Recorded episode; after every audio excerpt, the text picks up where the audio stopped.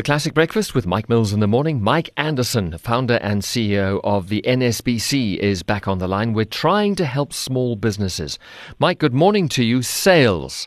This is what has caused so many of your S M Es a huge cash flow problem, is sales, sales that have plummeted. What are your thoughts?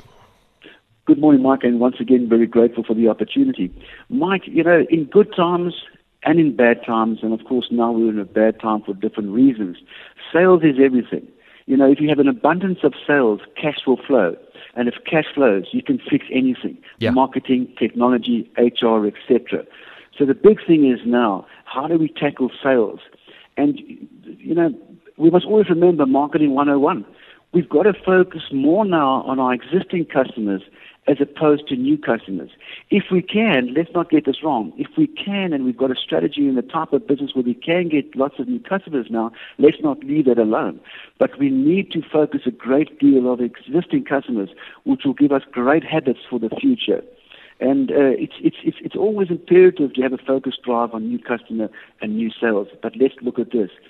You know, this, this pandemic is a good reminder that it's much easier and less costly to market to existing customers, Mike, versus acquiring new customers.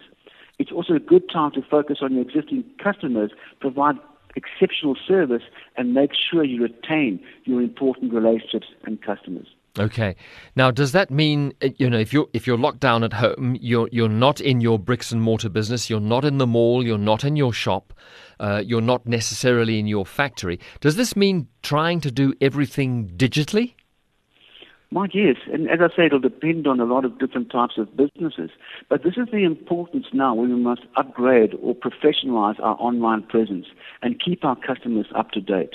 This is the time when we need to work on our social media to talk to our customers. And of course, if you typically don't use social media, it may now be the time to build one. Professionalize your total image and online presence. And here again, Mike, what we can do, implement a newsletter or a series of emails to your customers on a daily or bi-weekly basis if you are not really doing so.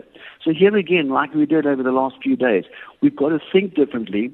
We mustn't stand still, and we've got to maintain that flow of, possibly if we can, new business, but this is an exceptionally important time to look after and retain existing customers. As you say, an existing customer is much easier to talk to than trying to find a new one. So I, I get your point about that. Um, obviously, if you're going to communicate with your customers, there's a fine line between um, giving them information that you still exist, that you are offering services or products, but also not to do it too much that you annoy them. one hundred percent, Mike, and I think at this time, like you say, there's a lot more correspondence going out there than probably ever before. And I think you've got to bring in some uniqueness here. There could be an amazing special that you have. You could have a special discount system in place. You might have a special product coming out that you'd like to talk to them about. So we've got to be very intelligent uh, uh, and value-driven. And this is a time when we can take the pain away more than ever, helping our customers alleviate their own pain. Okay, Mike, how do they get in touch with the N S B C if uh, people who have small businesses want to know more?